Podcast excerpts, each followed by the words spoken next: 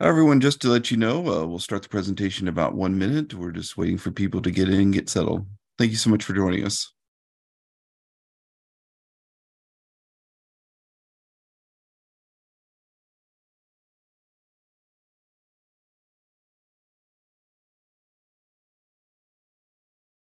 Everyone, we'll start presentation in about 30 seconds. We're still waiting for everyone to get in and get settled. Thank you once again for joining us.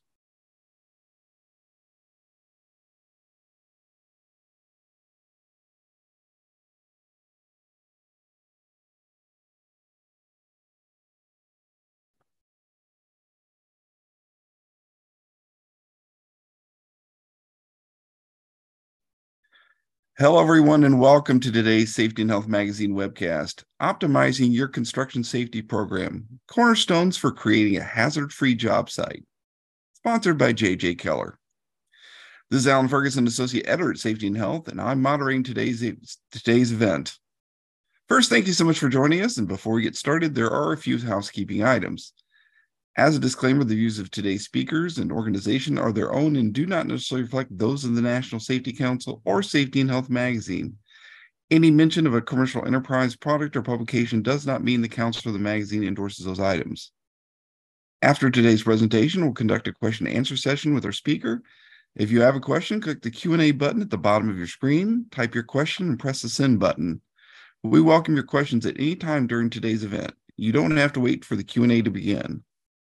We might not get to every question, but the good news is unanswered questions will be forwarded to today's sponsor. Also, after this presentation, you'll be asked to complete a brief evaluation survey, and I'll tell you more about that a little bit later. Just let you know, this webcast will be archived so you can access it after today's live event. To view this webcast and all of our past webcasts, please visit safetyandhealthmagazine.com slash events, or you may also receive a link in our post-event email. With that, let's introduce our speakers. With us today are Reed Chiste and Mark Stromey. Ray joined JJ Keller in 2017 as a workplace safety editor. He has 15 years of EHS experience in a variety of industries. Among those are engineering, procurement, and construction projects, railway, fossil fuel power plants, gas distribution, electrical transmission, and retail. Mark is a senior editor and develops content for various J.J. Keller publications, specializing in OSHA construction and general industry regulations. His areas of expertise include workplace violence, electrical safety, fall protection, work, forklift compliance, walking working surfaces, and aerial and scissor lifts. Again, we thank you all for tuning in to this presentation. Ray, whenever you're ready, go ahead and take it away. All right, terrific. Thank you very much. And welcome, everybody. Uh, today's webcast is presented by JJ Keller's Safety Management Suite. Finally, a safety solution that works just as hard as you do. The Safety Management Suite streamlines compliance at every level of your business, making it easy to develop, implement, and maintain an industry specific safety program. And because your success is our priority, today's attendees will be offered complimentary access to our compliance tools and resources in the Safety Management Suite.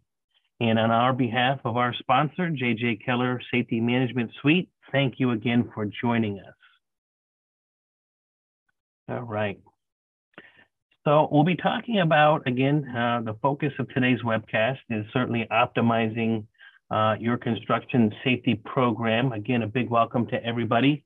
Safety on the construction job site doesn't happen by accident. And as an employer, you're going to be responsible for creating a hazard-free job site. Um, so your workers don't get hurt and you have the right program in place to keep them protected.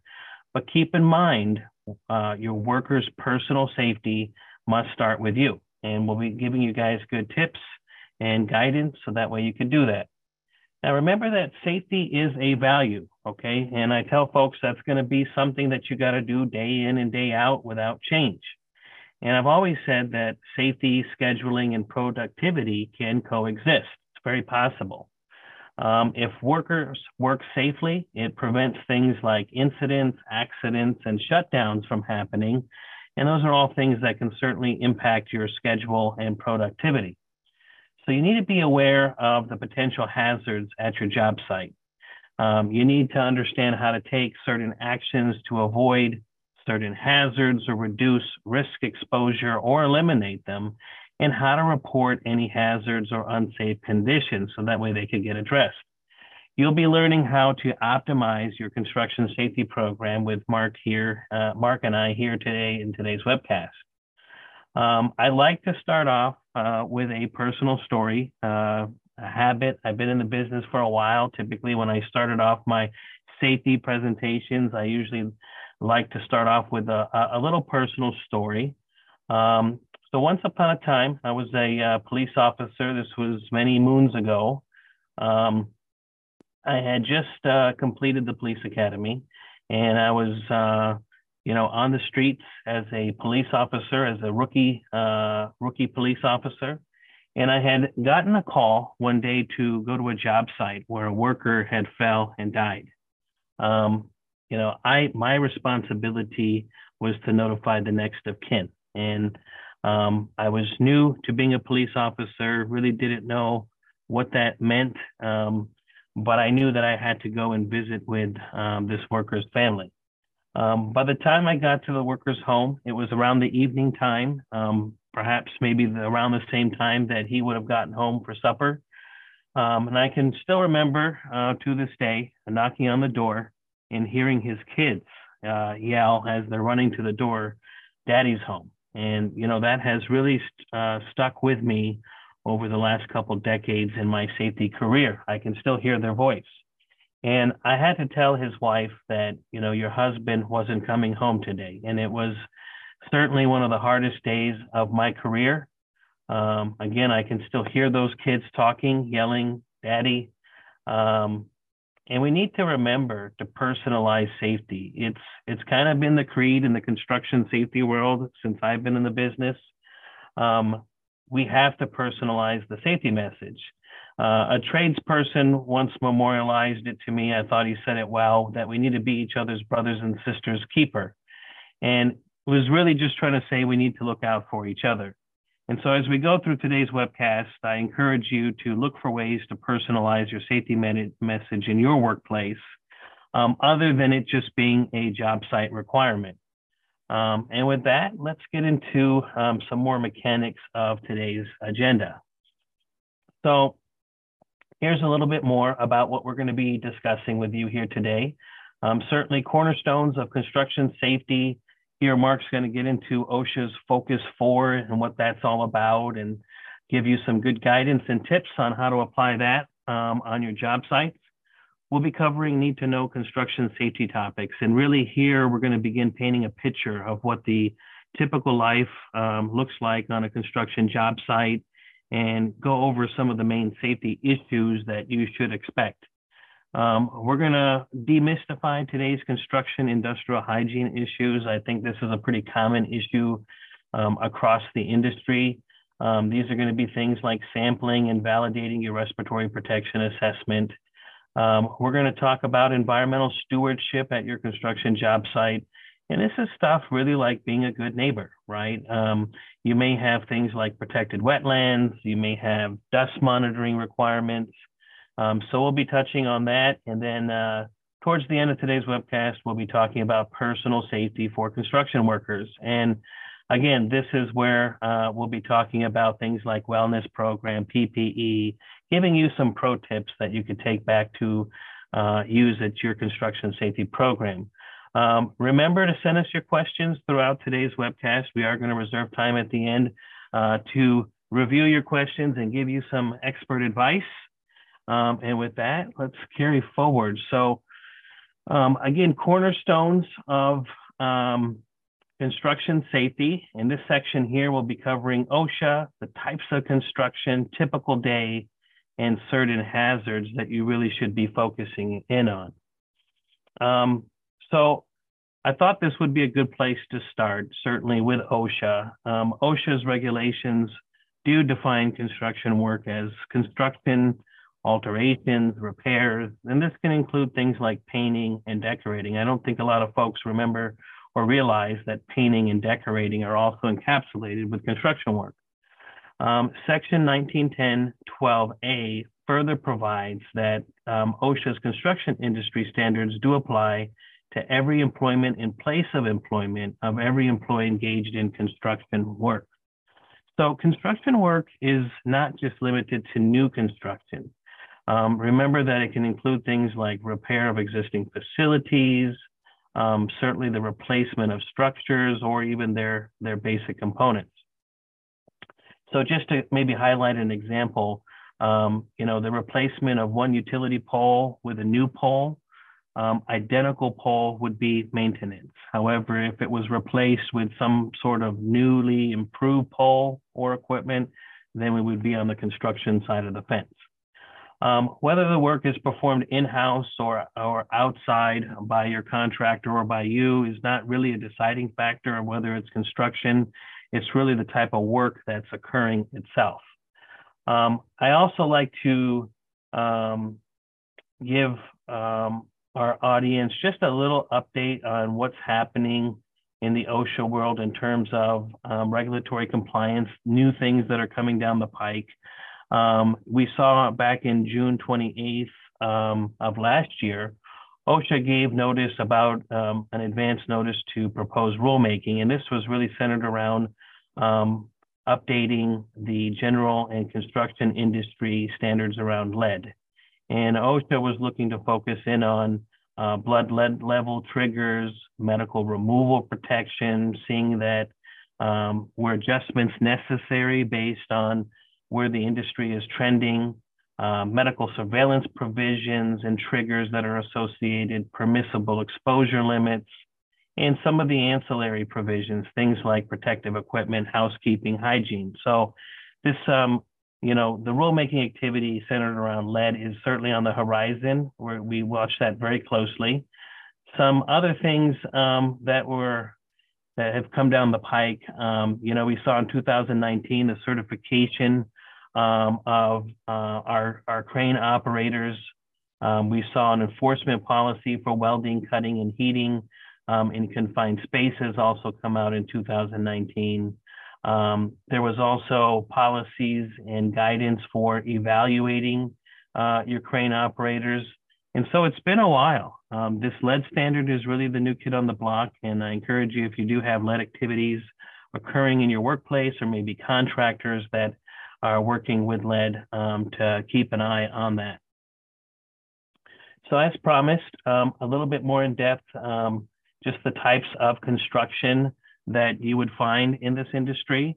From a high level, um, certainly building construction by general contractors. So when you have your construction job sites, you're going to have a general contractor who has really the ultimate responsibility for the project. They're typically contracted to um, the owner and we could be doing things like uh, building a single family home, uh, maybe in a residential setting, maybe it's a condo or an apartment, could be non-residential. Um, this is where I've spent the bulk of my uh, safety career um, is in heavy industry. So maybe it's an industrial site, a warehouse, a commercial building, that kind of thing. Um, the next category is heavy construction, again, where I've spent uh, a great deal of time in the safety business and um, these are other types of buildings, um, you know, certainly by general contractors. Maybe you have specialty trade contractors involved. And these could be things like highways, pipelines, communication and power lines, utilities. Maybe it's a sewer or water main. Um, but these are your heavy construction projects. Um, and the third category are going to be your specialty trade contractors. And this could be things like uh, maybe we're bridge painting. Uh, maybe we have a plumbing company, heating and air conditioning, electrical, masonry, carpentry, even. So these would be your really your third big um, type of construction that's occurring. And again, I'd like to paint that picture, especially for folks that are new to the industry, so they can uh, consider really this construction spans a, um, a great deal of industry, sub-industry within construction. So here's um, I'd like to further paint a little picture about the typical day, um, you know, in the life of your average construction job site. And so, you know, we're doing things like getting permits and, and certain approvals. And the permitting process, sometimes, depending upon the size of your project, could be years in advance. And so, you know, a construction company could be um, involved in the uh, the process years in advance, months in advance of being um, of even the first activity occurring or mobilizing on the project. Um, you know, the people power curve. Um, typically, when we start off our projects, we have just the initial people to uh, mobilize office trailers or mobilize tools and equipment, materials, and then we kind of surge upward with our, our, our people power curve. Um, and then towards the end of the project, uh, we ramp back down. There's all sorts of schedules and budgeting meetings that are going on. So lots of activity. Um, we know that construction jobs are very active. They're physically demanding. You know, I could remember the long hours, extended periods uh, being away from home.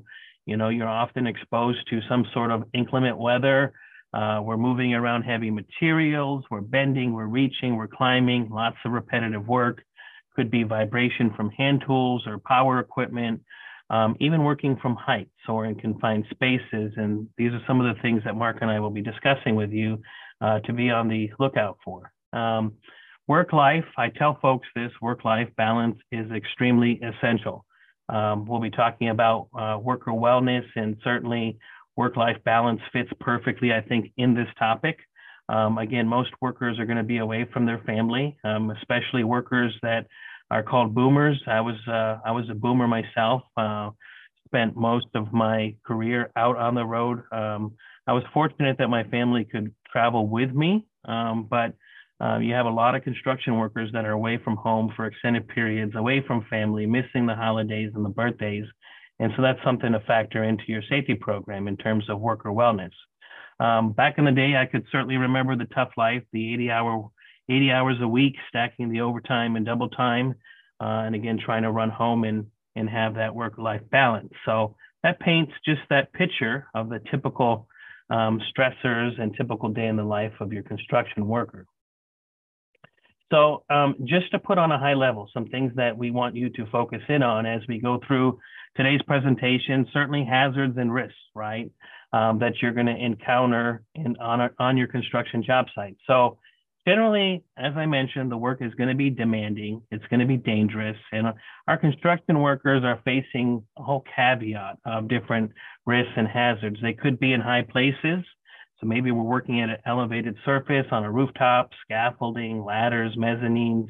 Maybe we're erecting structural steel um, or other high structures. So definitely working at places of height. Um, we could be exposed to inclement weather, uh, maybe extreme heat or cold, could be raining, snowing, maybe there's high winds. Um, you know, certainly work sites are typically noisy, lots of dust, especially if you're excavating. Uh, could be wet, muddy, um, depending upon the situation. Um, lots of heavy equipment, right? You could have aerial lifts, you could have forklifts, bulldozers, backhoes, a whole myriad of different types of heavy equipment running around your job site that your workers have to be mindful of. Um, different types of work zones.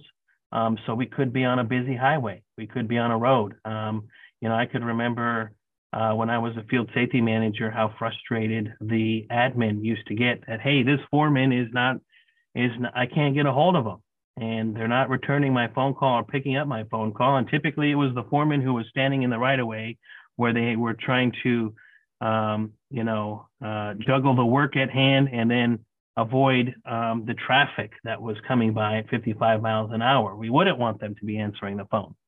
Um, and then working around maybe utilities, electrical wiring, other types of systems.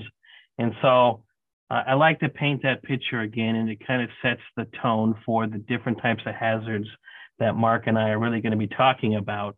Um, I think a great way to start this conversation off specifically is getting into the focus four, uh, which Mark is going to do here now. All right, great. Thank you. And again, thank everybody for joining us. I know we're all super busy, but uh, this this need to know construction safety topics area, especially the focus four hazards. That's one of my favorites. Uh, I think OSHA did a really good job on this whole area. Now, the interesting thing here is this focus four hazard categories. You can see them on the screen. They account for more than half of all fatalities that occur on construction sites. Fall hazards, electrocution struck by and caught in or between. Uh, it's interesting to note that OSHA requires construction companies to actually have a accident prevention program. Now that is found at 1926.20 B1 and 2. And again, they call for a accident prevention program. Now, it's my understanding they don't have to be in writing, but what I really find interesting is that these two paragraphs were cited over 3,000 times in calendar years 2021 and 2022. So that to me shows number one, OSHA is actually looking for this. And of course, if it's in writing, we uh, always like that because then we have proof that we are actually doing it. Another important bit of information for this concept is that OSHA has what is called a focus inspection initiative. Now, this is where the compliance officer comes onto your site, heaven forbid, and asks to see your safety and health program. And they want to see it because they want to figure out if it meets the requirements at 1926.20 and whether it's effective. So if it is, the inspector won't inspect the whole site, thank God, just a representative portion of it. And he or she will limit the scope to just four things. You guessed it the focus four fall struck by caught in or between and electrical shock. So that's another reason to have this uh, in writing. Now, if you don't have a safety program or they look at it and they can figure out it's it's not very effective, all of a sudden that shorter visit, that shorter inspection is going to turn into a comprehensive OSHA inspection, meaning they're going to be all over your job site rather than just looking at these focus four hazards. We're going to start out with falls. Uh, I think as as my co-presenter Ray said, you know, that that's a very common um, hazard because we're working at heights. Uh, we're working around excavations that we could fall into, fall off buildings, fall off scaffolding, fall out of aerial lifts. Uh, and you know, most work sites have these, and that means most workers are, of course, exposed on a daily basis. The interesting thing here is falls uh, and fatalities from elevation continue to be a leading cause of death for the construction industry. Of 986 construction fatalities recorded in 2021 per the BLS data, 378 of those were fall related. So a huge portion of it. And not only that, OSHA has a national stand down every year. It's the national stand down to prevent falls in construction.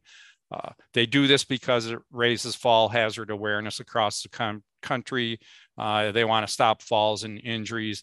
And this year, just to, for your information, if you're going to get involved, it's May 1 through 5. So for 2023.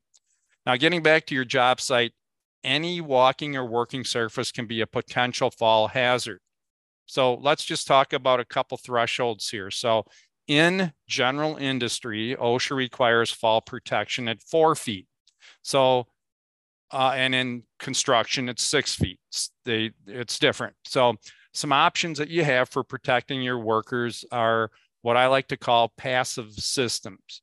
These are preferred, uh, like guardrails, or you're going to use a safety net. How about a personal fall arrest setup? Maybe you're going to use a positioning de- device or you're going to have a travel restraint system set up. Now, these are passive because they don't really require the employee to do anything other than to know what they're for and how to work around them. Another way you can prevent falls is to use things like administrative controls. This would be things like designated area. You're going to put up a warning line. Uh, you're going to employ a safety monitor or monitors. The thing with these controls is they require the employer and or the worker to do something. Now, this could include training uh, workers to understand not to cross warning lines and to obey the safety monitors. So they have to respond uh, to something. Uh, now, when we we already said six feet in construction is a threshold. When we talk about scaffolding, it's 10 feet. Uh, and that's typically protected with a guardrail, okay, or a personal fall arrest system if the guardrails are taken down. When we get into steel erection at 1926.760, uh, there's all sorts of variations on fall protection in, in that. So if you're interested, go take a look at that. But regardless of uh, fall distance, when your employees are working over dangerous equipment or machinery, no matter what the distance, they have to be protected. Okay. And then, interesting enough, uh, OSHA has a requirement at 1926 502 D20 to provide for prompt rescue of employees if they fall and they're wearing a harness, um, or they have to be able to rescue themselves. So, why do they have that? Because there's the issue of suspension trauma.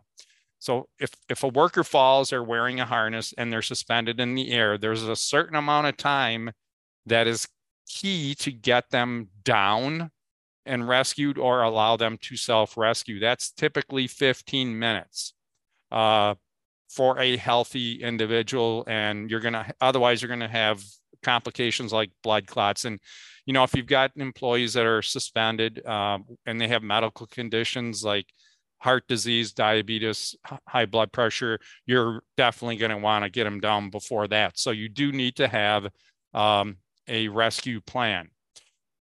If you're interested in accessing resources on fall hazards, type fall protection in the Safety Management Suite's topic index.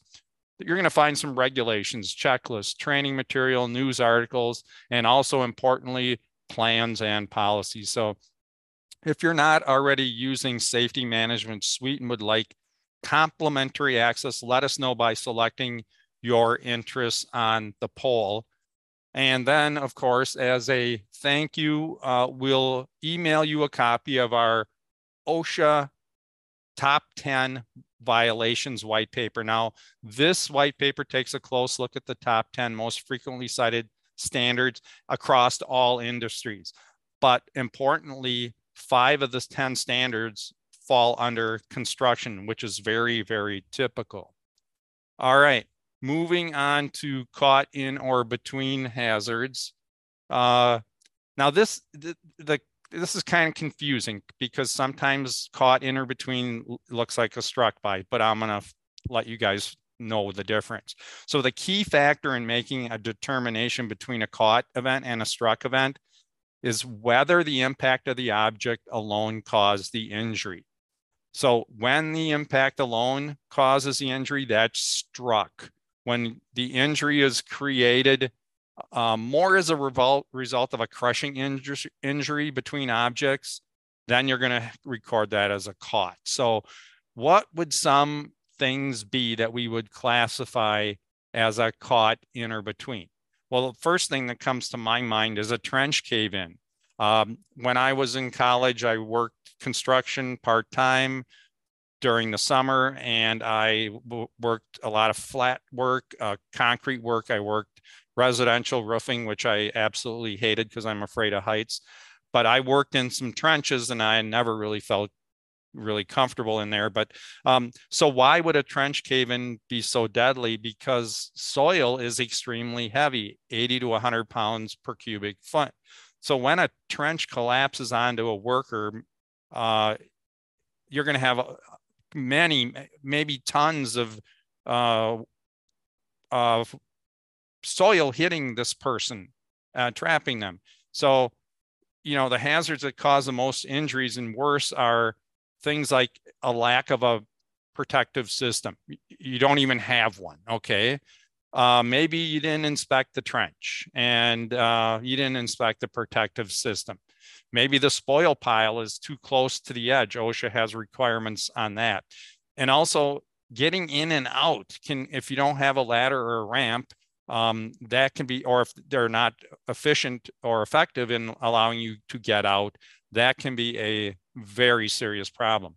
Now, another uh, issue here would be pulled into or caught in machinery and equipment. Now, every job site I was ever on, even when I got out of college, I worked in the construction industry uh, a bit, and there were a lot of moving and rotating parts, uh, you know, that on these sites uh, that had to be guarded and de-energized. So make sure that those uh, are guarded or de-energized or you're going to have problems because you're getting pulled into that equipment, resulting in amputations, fractures, and worse.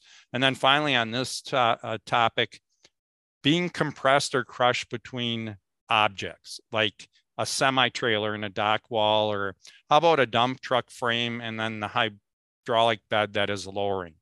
You can get crushed under heavy equipment that tips. I saw an aerial lift tip over one time, um, and that was not good. You can get pinned under. Uh, you do need to have a fall protection harness and be tied off, but that doesn't mean you still couldn't be thrown under the equipment. And now we're going to move on to struck by because, uh, like I said, these two are a little confusing. The key here is a struck by injuries produced by a forcible contact between uh, a person and a piece of equipment. So I like to think about it, and I've seen this too, and I've actually um, had this happen to me, struck by a flying object. So you're running a piece like a piece of equipment and uh, something has been thrown or propelled across space and strikes uh, the worker. Maybe it's like a drill bit or something that separates from a tool, that type of thing. And then, of course, falling objects, um, that is common. You know, things can fall out of a sling being lifted by a crane. Somebody can drop something from a scaffold and it can fall. Um, so that's the kind of thing we're talking about here. And then swinging objects, things that are mechanically lifted. And if you don't have a guide wire or rope, uh, it can swing back and forth, hit people. Wind can cause that. And then finally, struck by a rolling object. Uh, that's something that's rolling or sliding on the same level. Maybe a barrel tips over, a, um, acetylene uh, uh, tank comes loose and starts rolling. Those are the kind of things that we're talking about here. And then finally, electrocution, which uh, I'm deadly, other than heights, being electrocuted is my one of my top fears. Now, this happens when a person's exposed to a lethal amount of energy, okay, electrical energy. And certain things can occur from that. Uh, you can be burned, okay, electrocution can occur. You can receive a shock and then we deal with these arc flash, arc blast accidents, which are absolutely terrible. Uh, fires and explosions can result from uh, these electrical hazards. And, eh, you know, on construction sites, especially outside, we have problems with overhead and buried power lines. And they carry high voltages. So you really got to be careful, especially if you don't know they're there. The main risk really is electrocution but burns and falls if you fall from an elevation after you've been uh, received an electric shock uh, that occurs all the time. Uh, cranes are also not the only equipment that reaches overhead power lines. People walking with a long a pipe or whatever can actually you know make contact. And especially if you're in a on a ladder or a aerial lift or something suspended under or near power lines then you've got a problem with that too. And then finally, before I turn it back over to Ray, I'm going to talk about uh, extension and flexible cords on construction sites. So they're all over the place, you know, and these things get used every day that they can have uh, damage to them. They can, you know, have cords with exposed wiring, and these are all hazardous conditions. And then I've seen on construction sites cords that weren't even the right type. They weren't hard usage uh, or they in fact have been modified. Sometimes they cut off that third grounding prong because it's bent or whatever. And these are all big issues. So what OSHA has done here, because they recognize this, they require something called an assured equipment grounding conductor program. And this is something you have to have uh, for all cord sets and uh, receptacles that aren't part of the permanent wiring of a building or structure. And you aren't typically going to have a permanent uh, wiring capability because you're on a construction site and you're you don't have that. So what OSHA does is they require a written description of the employer's program, and that has to have the specific procedures that are adopted uh, in that. And that, of course, has to be kept at the job site. The program has to outline specific procedures uh, for the required uh, inspections and tests, and it has to have a test schedule. You got to record the test, and you have to maintain it until it's replaced by the more current current record. And what really this amounts to is this equipment in this program has to be visually inspected for damage or defects before each day's use because one day it could be fine and the next day you could have a huge nick or something in it. And then, of course, we're not going to use any damage or defective equipment until it's repaired or just tossed in the garbage. So, with that, I'm going to turn it back over to Ray.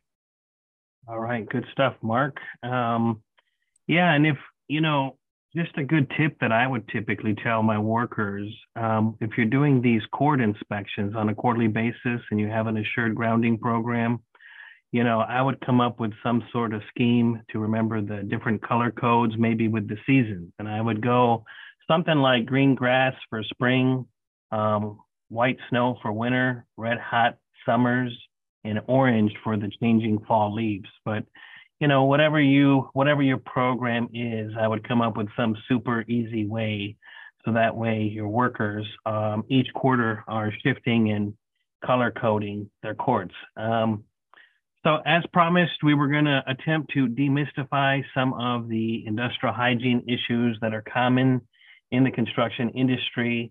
I think it's important um, to start off with uh, perhaps a definition of what industrial hygiene is. Um, and it's really the science and it's, it's really an art too that's uh, devoted to anticipating, we're recognizing, we're doing evaluating and controlling certain environmental factors uh, or stresses um, that arise from your workplace, your job site. And these are things that are going to cause um, perhaps sickness, could um, impair your workers' health and well being. We'll be talking about that. Um, or maybe inducing some sort of significant discomfort um, to your workers or even the community around your job site. Um, so, you know, nowadays you have industrial hygienists um, and or safety professionals, you know, who are continuing to wear multiple hats um, that are trying to do some sort of environmental monitoring. There's analytical um, analysis that's nowadays that's required. Um, we're putting forth engineering controls, certain work practice controls. Um, and so I, I've kind of gone through and looked at these four common issues, and we get a lot of questions centered around this. Um, but chemicals in your workplace, we'll talk about inclement weather, um, confined spaces, and sampling and how they tie into um, some common industrial hygiene issues. Um, so we'll go ahead and start off with uh, chemicals. Um, certainly construction activities uh, occurring, you're gonna have some sort of chemicals um, on your project. and we gotta remember there's lots of different hazards. You could have gases, you could have vapors. You could have fumes, dust, fibers, or even mist. And these are going to cause perhaps some sort of health effect. And you could have workers uh, facing asphyxiation, maybe damage to body tissue or organs, uh, silicosis, or even cancer. So I tell folks that you should be starting off some sort of an evaluation uh, by looking at your safety data sheet. Um, you could have a situation where you have a chemical mixture. A lot of the technologies are evolving, and we're seeing that you know a lot of the chemicals nowadays have a blend, and you'll have several different chemicals that are blended into one mixture that have lots of different um, hazards. So again, look at your safety data sheets see what type of exposures your workers are going to have. Also look at the chemical ingredients. so the safety data sheet is going to tell you specifically what type of ingredients are going to be inside of your mixture. And you want to pay attention to the mixture ratios um, because once you identify what ingredients, you're going to want to um, see if they're regulated by OSHA and see how what their permissible exposure limits are, and what type of measures you have to take to protect your workers. So take, for example, it's a common one, uh, silica. and we know OSHA regulates it. Um, but exposure is different when the silica is maybe encapsulated in a liquid. So maybe we have a painting contractor and, um, you know, we're putting down some paint that has some fumigated uh, silica in it. When it's encapsulated in that paint, that wet liquid, um, there's far less exposure than if you were doing surface preparation and maybe we're grinding on a concrete surface, exposing a lot of um, different uh, dust, silica dust inside of the air. And so you want to understand all of that. You want to understand where are your chemicals coming in from? What are my vapors, my fumes, my particulates? Um, and that's really going to determine what type of sampling equipment is going to be necessary. So that way you can determine the different kinds of respiratory exposures that your workers are going to have. And we'll talk more about it after a couple of slides. Mark's actually going to talk to us about some sampling equipment, cassettes, um, how to even validate your respiratory exposures.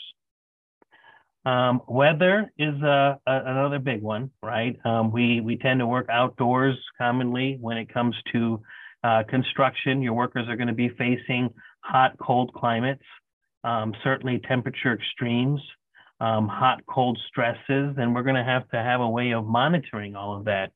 Um, you know, windy, cold, or wet, wet environments. Um, typically, you know, if you got workers um, uh, that are in outdoor settings, they're going to be exposed to these conditions. And I would tell my foremen and my crews that they need to pay attention to the weather, um, not just the day of, but you know, typically you can get a 10-day forecast. They're somewhat accurate, um, but certainly understand what types of weather exposures we're going to have. Um, hot environments, right? Um, there's a uh, national emphasis program on heat stress. And as we get into the warmer uh, months, this is going to be an important topic for you to focus in on um, with your employees. But remember that um, it's not just heat stress. Cold stress is also an issue.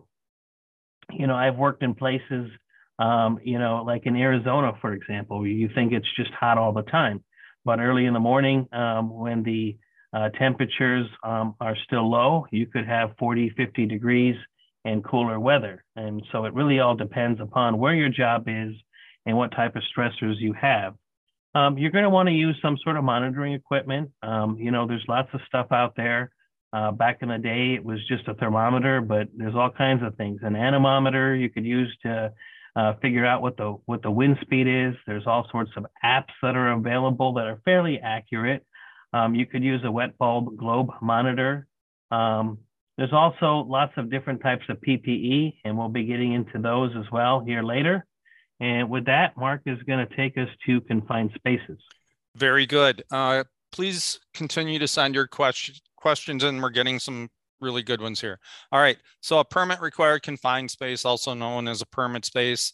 There's certain criteria for that. It's got to be large enough for somebody to enter into it. Uh, it's got a restricted means for entry or exit, and it's not designed for continuous occupancy. Importantly, uh, it has a hazardous atmosphere or some other serious hazards. Now, before anybody can go into one of these spaces, the employer has to prepare a written permit that outlines all the hazards and how to control them. And if you've ever seen one of these, there's a lot of information in there that has to be followed. The entry supervisor is a person that is responsible for determining if acceptable conditions are present for entry and then they actually authorize entry and they oversee the operations and then they're also uh, responsible for terminating entry typically a confined space uh, monitor is used uh, where uh, checking on conditions such as oxygen lel h2s and co levels. So with one of these monitors, you can see it on the um, uh, slide there. The first thing we're going to do is test for oxygen because most of these gas meters are dependent on that and aren't going to work in a deficient oxygen deficient atmosphere. Next, we're going to test for flammable gases and vapors. Uh, because the threat of a fire or explosion is pretty uh, imminent and life threatening. And then finally, we're going to test for toxic air contaminants. Now, non-permit spaces, they don't have hazardous atmospheres. Uh, but remember, the attendant is stationed outside one or more permit spaces to monitor these entrants and start a rescue operation if needed. And as Ray always says, the attendant job is not for a rookie or novice employee.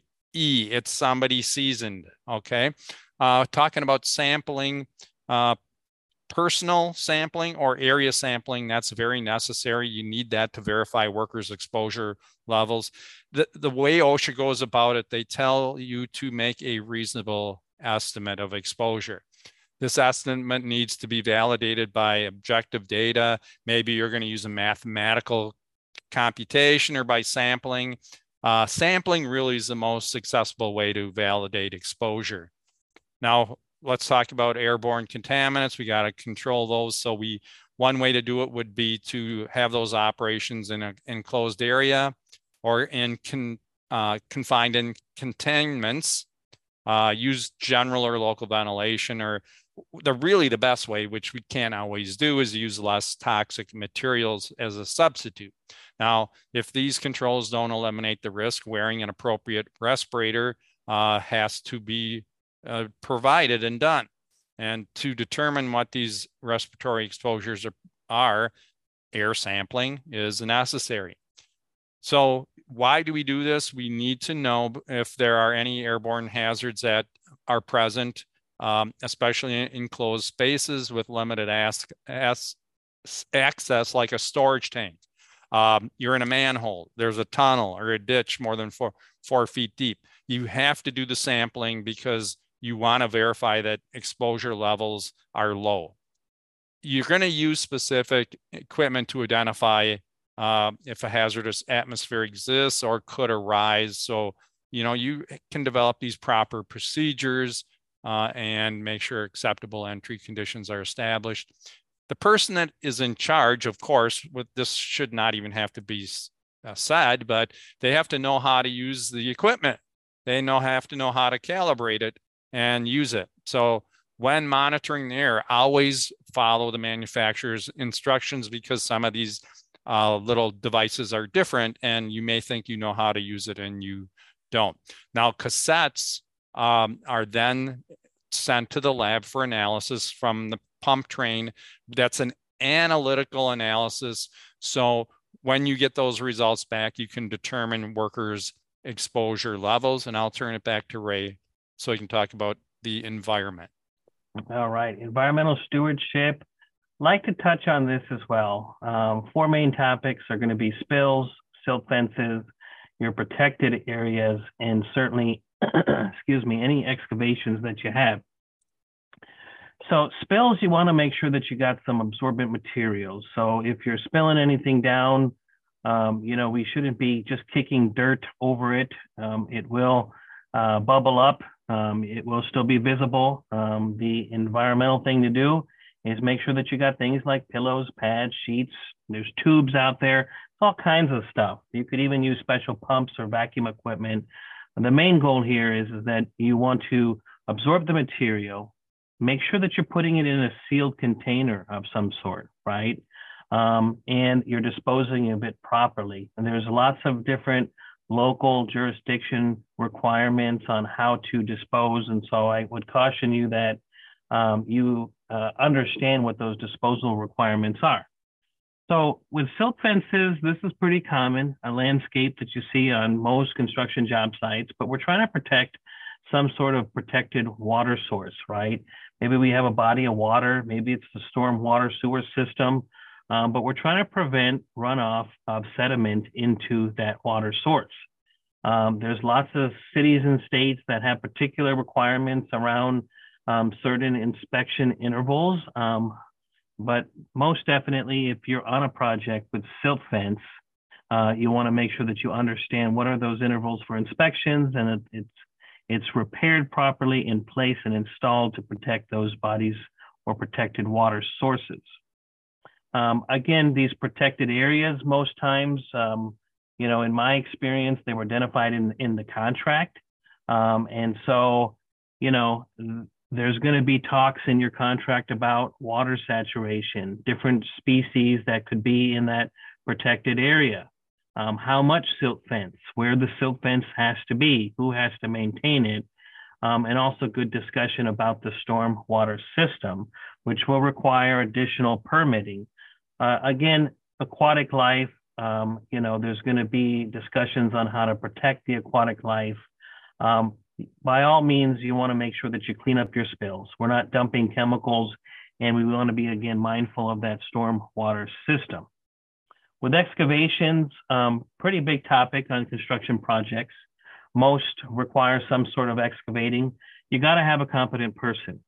And that person has to have the knowledge um, and the experience to identify hazards associated with your um, excavations and have the authority to correct those hazards that they see.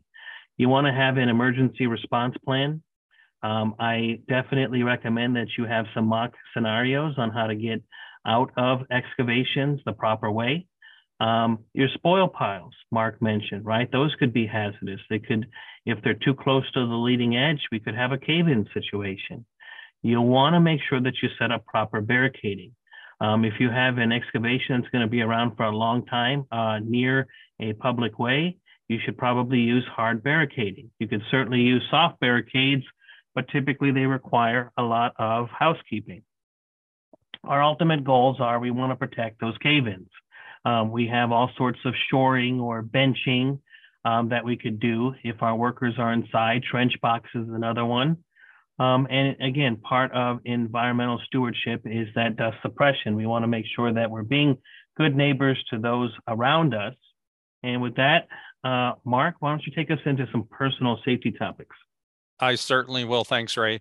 All right, let's talk about wellness uh, because we know how important this is for workers, uh, both on and off the job.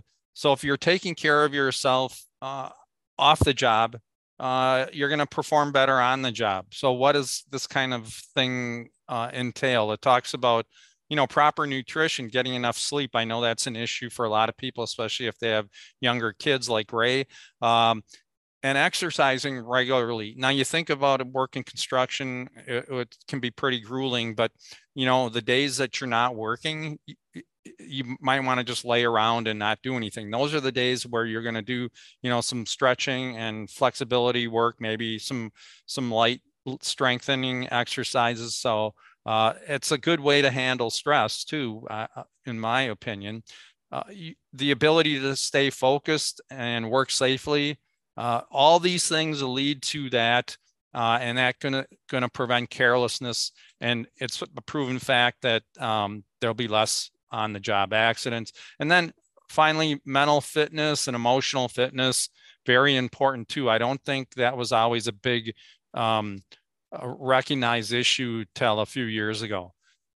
And then you know back safety very very important because we're lifting things on job sites. I don't care what you're doing, you're going to have to lift things uh, at some point. Maybe not every day, but um, and then you have these twisting or flexing motions, and that's where I found that I've injured my back through the years. It's not just lifting something, it's twisting with it in your hands.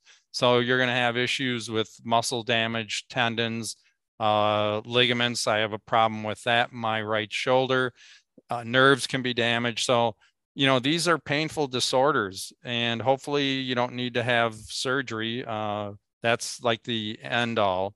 So, we use a lot of equipment on job sites to move objects, uh, but there are times you have to do it by hand. So, you have to know how to lift to uh, prevent uh, injury. Next, we'll talk about material handling because uh, safe work practices that can make the difference between a life and death situation.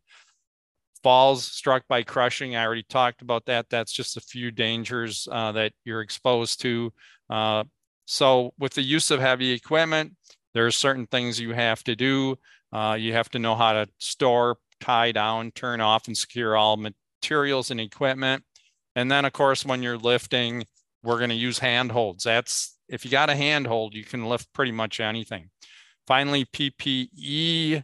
Um, you know, like I said, there's things that can fall off scaffolding. can hit you on the head or side of your head, then of course you're going to need to wear a hard hat. Almost every job site I've been on required a hard hat no matter what, along with safety glasses and uh, safety footwear. So your hard hat's going to depend on if you need to have general protection or maybe there's uh, exposure to shock. Uh, you're going to need a class E hat. And, and always eye and face protection. You know, when I did grinding on job sites and stuff, uh, if I didn't have a face shield, I was getting hit in the face with little particles. So uh, make sure you supply all those things for your uh, employees. And hearing protection, even if you're outside, uh, you really don't even think about that, but it's very, very important. All right. And then we talk about slips, trips, and falls. These things happen all the time and you know a lot of times people don't even get hurt. They lose their footing they just trip and fall or like the guy tripping on the slide here. So you know i'm a walkway specialist person so i'm looking at all sorts of walkways and even on construction sites. So there's things you need to do wear footwear that's appropriate Typically, you want clean and dry, but of course, on a construction site, that may not be possible. Be aware of your surroundings. Um, make sure you look ahead and aren't preoccupied thinking about something. Keep one hand on a handrail if you're going up and down stairs. And again, keep a clear line of sight. So we're going to recap here and then take a couple questions. So uh, we talked about these things on the screen. I'm not going to go over it. I think uh, Ray did a great job with with his end. And Ray, I'll turn it back over to you. All right, thank you, Mark. And uh, now it's time for your questions. And if you haven't already sent yours in, please do that. Mark and I would like to also uh, thank our event sponsor, JJ Keller Safety Management Suite. Um, with your complimentary access, you'll access all of our most popular safety management tools, including written safety plan templates, customizable training programs, audits, inspections, word for word federal regulations, state regulatory comparisons, and much, much more. Um, go ahead and use the poll um, and let us know your interests. Um, and if we'll go ahead and send you uh, our white paper, OSHA 101, and this will give you a general idea of what might be required from OSHA for all businesses. And with that, uh, let's get into Q&As. Well, thank you so much to you both for this presentation. And before we start the Q&A, we want to remind everyone of the evaluation survey we're asking you to complete. The survey will open in a different screen after this webinar. And your input is important because it'll help us improve our future webcast. So let's get to some questions. Uh, first question, do OSHA requirements such as fall protection apply to uh, volunteers at nonprofits and or religious uh, construction sites? Yeah, so they don't uh, apply to volunteers only because they um, aren't employees. Most contractors, their programs will extend to um, volunteers. As far as the religious side of the fence, um, if you're a church, um, certainly not to um, the worship services, but if you have secular activities like um, school functions, library, those types of things, it could carry over to secular types of activities. Um, our next question. Uh, someone's asking about controls for nanotechnology in construction materials. Yeah, and this is certainly where we're trying to enhance the construction materials. We've seen this with cement and concrete, steel, where we're trying to make it more durable, maybe self-healing. We're trying to purify the air better, more fire resistant.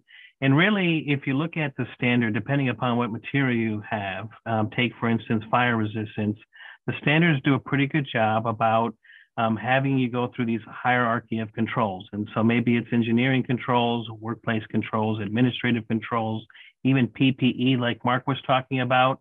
So this nanotechnology is um, it varies um, widely. So it really depends upon what you're facing. But I would gravitate towards the specific standard and see what controls are there for you.